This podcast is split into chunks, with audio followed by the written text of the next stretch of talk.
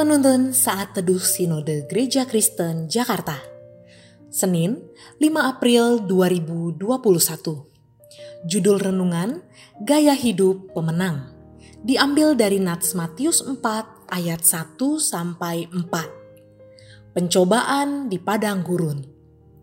Maka Yesus dibawa oleh roh ke padang gurun untuk dicobai iblis. Dan setelah berpuasa 40 hari dan 40 malam, akhirnya laparlah Yesus.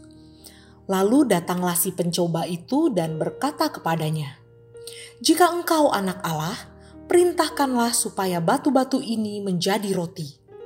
Tetapi Yesus menjawab, "Ada tertulis: Manusia hidup bukan dari roti saja, tetapi dari setiap firman yang keluar dari mulut Allah." Lionel Messi adalah pemenang Ballon d'Or, penghargaan bagi pemain sepak bola terbaik di dunia tahun 2019.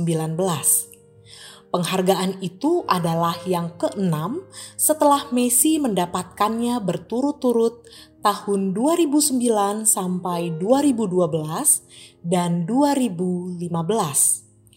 Apa yang membuatnya bisa enam kali memenangkan penghargaan itu? Yaitu gaya hidup baik, sehat, dan teratur. Godaan untuk rakus dan malas akan menjadi penghalang. Tapi ia tidak terbuai godaan itu. Ia melatih fisiknya berjam-jam setiap hari serta menjaga pola makan sehat. Hal itu membutuhkan perjuangan dan kerja keras. Murid Yesus juga seharusnya punya gaya hidup rohani yang baik Yesus telah membebaskan kita dari belenggu dosa. Status kita adalah pemenang dari kuasa dosa. Tetapi tidak otomatis hidup kita bebas dari godaan. Seperti kisah pencobaan yang dialami oleh Kristus pada renungan hari ini. Setelah Yesus dibaptis, Roh Allah membawanya ke padang gurun. Di sana, Yesus dicobai oleh iblis setelah berpuasa 40 hari 40 malam. Salah satu pencobaan itu adalah mengubah batu menjadi roti.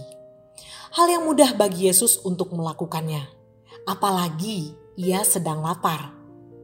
Mengubah batu menjadi roti tidak melanggar perintah siapa pun.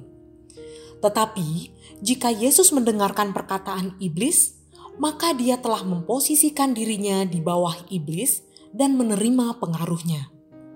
Yesus tidak mau tunduk pada godaan iblis. Ia mengatakan, manusia hidup bukan dari roti saja, tetapi dari setiap firman yang keluar dari mulut Allah. Meskipun sedang lapar, Yesus tidak tunduk pada iblis. Ia berjuang menahan lapar agar tetap fokus melakukan kehendak Bapaknya. Pada akhirnya, Yesus menang atas semua godaan iblis. Kemudian, malaikat-malaikat membawa makanan untuk menguatkan Yesus kembali. Yesus mengajarkan bahwa gaya hidup pemenang adalah berani melawan godaan iblis. Seperti dalam Yakobus 4 ayat 7. Karena itu, tunduklah kepada Allah dan lawanlah iblis, maka ia akan lari daripadamu. Jika iblis berani mencobai Yesus yang jauh lebih berkuasa darinya, maka manusia tidak akan luput dari godaannya. Berjuanglah menghadapi godaan seperti layaknya pemenang di dalam kesatuan kita dengan Kristus.